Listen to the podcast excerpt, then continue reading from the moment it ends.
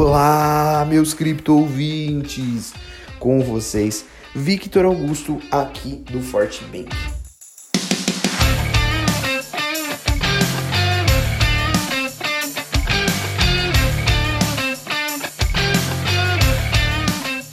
A retomada da máxima histórica acima dos 60 mil dólares parece que vai demorar um pouco enquanto o Bitcoin nessa quarta-feira se depara com um afunilamento de sua faixa de negociação.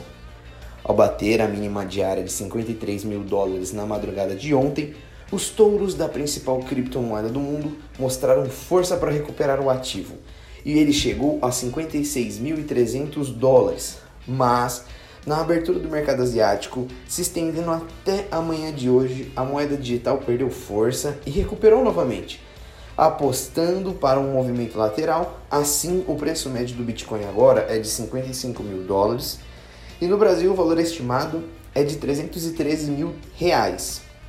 Essa indefinição do mercado é apontada pelas voltas dos altos rendimentos dos títulos do Tesouro norte-americano.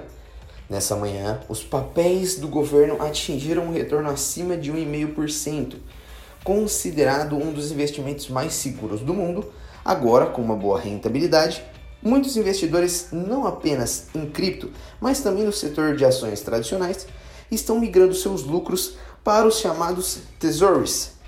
Por esse outro lado, o período de acumulação do Bitcoin fora das exchanges continuam apontando os dados da Glassnode.